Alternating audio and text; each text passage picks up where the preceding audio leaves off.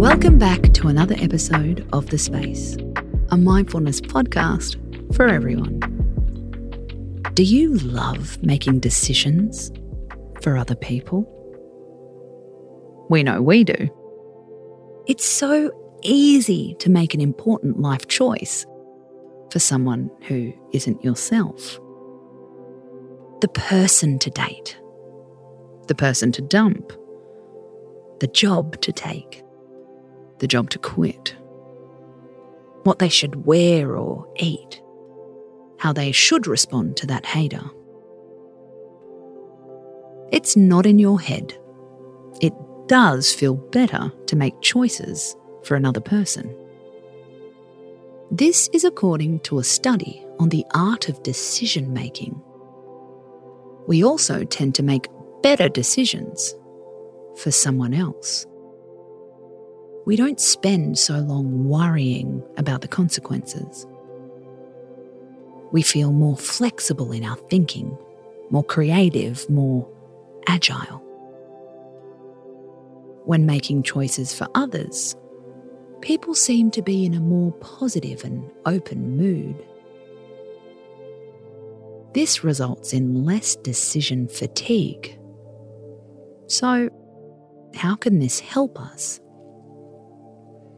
Firstly, it gives us license to share our opinions.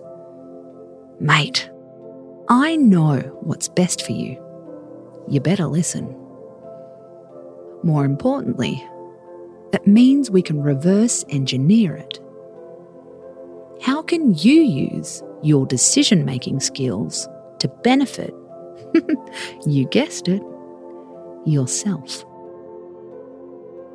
The trick is to put yourself in your friend's shoes. Imagine you're sitting on a chair and there's another chair in front of you. Now, here's the twist you are sitting in both chairs. The you in chair one gets to make a decision for the you in chair two.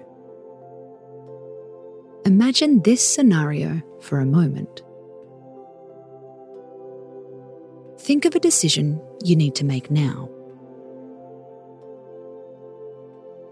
Maybe it's a dilemma about your career, your relationship, your lunch order. You don't have to live with the long term consequences that the other you does. Think agile, think creative, be open and willing. What decision would you make for them right now? Psychology says people who love giving advice probably love the power. We like to feel valued. We like to feel listened to.